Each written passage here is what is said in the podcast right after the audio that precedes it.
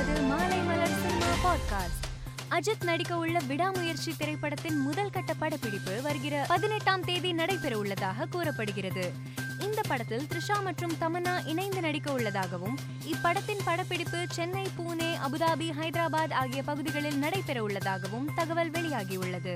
ஷங்கர் இயக்கத்தில் உருவாகும் game changer திரைப்படத்தின் பாடல் காட்சிகளுக்காக ரூபாய் தொண்ணூறு கோடி செலவழிக்கப்பட்டுள்ளதாக கூறப்படுகிறது. ஷங்கர் தன்னுடைய ஒவ்வொரு படத்தின் பாடல் காட்சிகளையும் மிக பிரம்மாண்டமாக இயக்குவார்.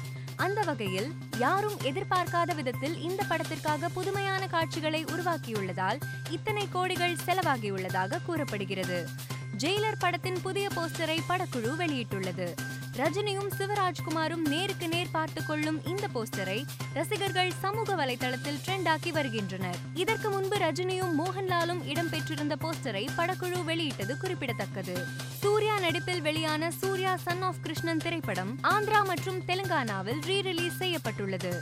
இப்படத்தின் முதல் காட்சியில் அஞ்சல பாடலுக்கு பலர் இணைந்து நடனமாடும் வீடியோவை தனது சமூக வலைதளத்தில் பகிர்ந்துள்ள சூர்யா உண்மையில் நீங்கள் எனக்கு மாபெரும் இன்ப அதிர்ச்சியை கொடுத்துள்ளீர்கள் என்று கூறி ரசிகர்களின் அன்புக்கு நன்றி தெரிவித்துள்ளார். இந்த பதிவு தற்போது வைரலாகி வருகிறது. அண்ணாமலை பாத யாத்திரையில் விஜய் மக்கள் இயக்க கொடியுடன் அவரது ரசிகர்கள் பங்கேற்றது பெரும் சர்ச்சையை ஏற்படுத்திய நிலையில் தளபதி விஜய் மக்கள் இயக்க கொடியோடு மாற்றுக் கட்சி நிகழ்ச்சிகளில் பங்கு கொண்டதாக ஊடகங்கள் மற்றும் சமூக ஊடகங்களில் செய்திகளில் வெளியான நபர்கள் தளபதி விஜய் மக்கள் இயக்கத்தின் எந்த பொறுப்பிலும் இல்லை. மற்றும் அவர்களுக்கும் தளபதி மக்கள் இயக்கத்திற்கும் எந்த தொடர்பும் இல்லை என்று பொதுச் செயலாளர் புசி ஆனந்த் விளக்கமளித்துள்ளார்.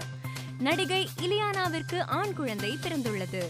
இதனை தனது சமூக வலைதளத்தில் தெரிவித்துள்ள அவர் எங்கள் அன்பு மகனை பூவுலகிற்கு வரவேற்பதில் நாங்கள் அளவற்ற மகிழ்ச்சி கொள்கிறோம்.